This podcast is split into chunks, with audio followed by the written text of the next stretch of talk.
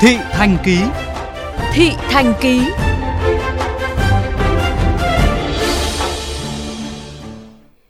Nguyên đán đang tới gần, trong không khí sửa soạn huyên náo mua sắm của thị dân, ở đâu đó những góc nhỏ của thành phố là những nỗi lo trăm bề. Với nhiều công nhân, ngày Tết là một áp lực khi lương thưởng, thu nhập còn bấp bênh. Lời hứa sẽ về quê với giỏ quà Tết bên cha mẹ, họ hàng đang thật xa vời.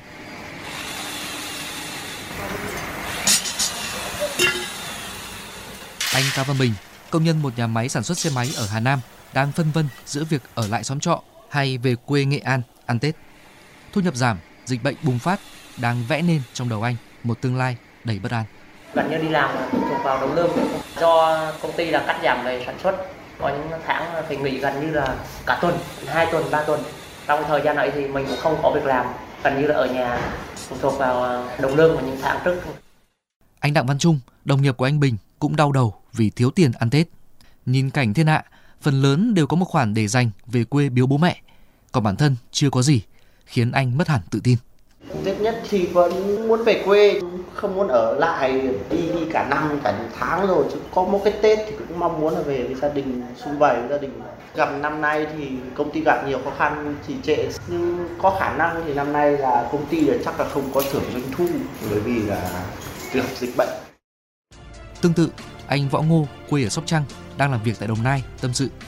Chủ đề thời sự nhất xóm trọ mà anh em lao động hay dỉ giả bàn tán là lương thưởng. Hàng chục nghìn công nhân đang mong ngóng tin tức từ doanh nghiệp, người sử dụng lao động. Chưa ai dám sắm sửa gì khi mà không chắc trong ví sẽ có bao nhiêu tiền.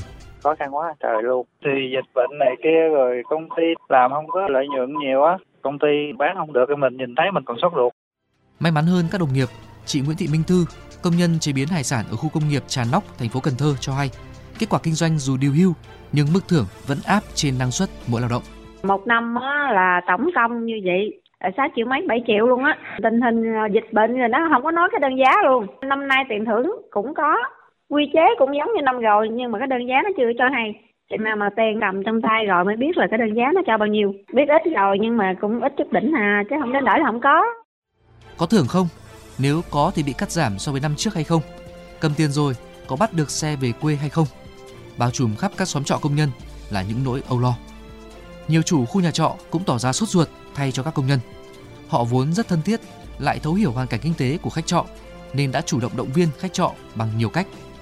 Nhiều nơi hưởng ứng kêu gọi của chính quyền giảm tiền điện, tiền nước, tiền thuê trọ cho công nhân. Ông Nguyễn Đình Tiến, chủ nhà trọ Tiến Tị ở Hà Nam, nhiều lúc còn chịu lỗ để chia sẻ gánh nặng với khách trọ, những người ông coi như con cháu trong nhà. Kể cả không Covid cũng là có quà là mười mừng tuổi các cháu. Đấy là một Tết là mỗi anh em là một túi quà giá là ba bốn trăm nghìn đấy về ăn Tết. Đấy, thế rồi các cháu mừng tuổi. Thế còn để chờ trong cái dịch Covid mình lại có ước. Chuyên gia kinh tế Nguyễn Minh Phong tin rằng trong bối cảnh khó khăn hiện tại, Tết Nguyên đán đang tới gần. Hơn ai hết, chính các doanh nghiệp phải chủ động các chiến lược với hai mục tiêu. Một là giữ ổn định lao động, tránh biến động căng thẳng sau Tết. Hai là hỗ trợ đời sống vật chất, tinh thần của họ.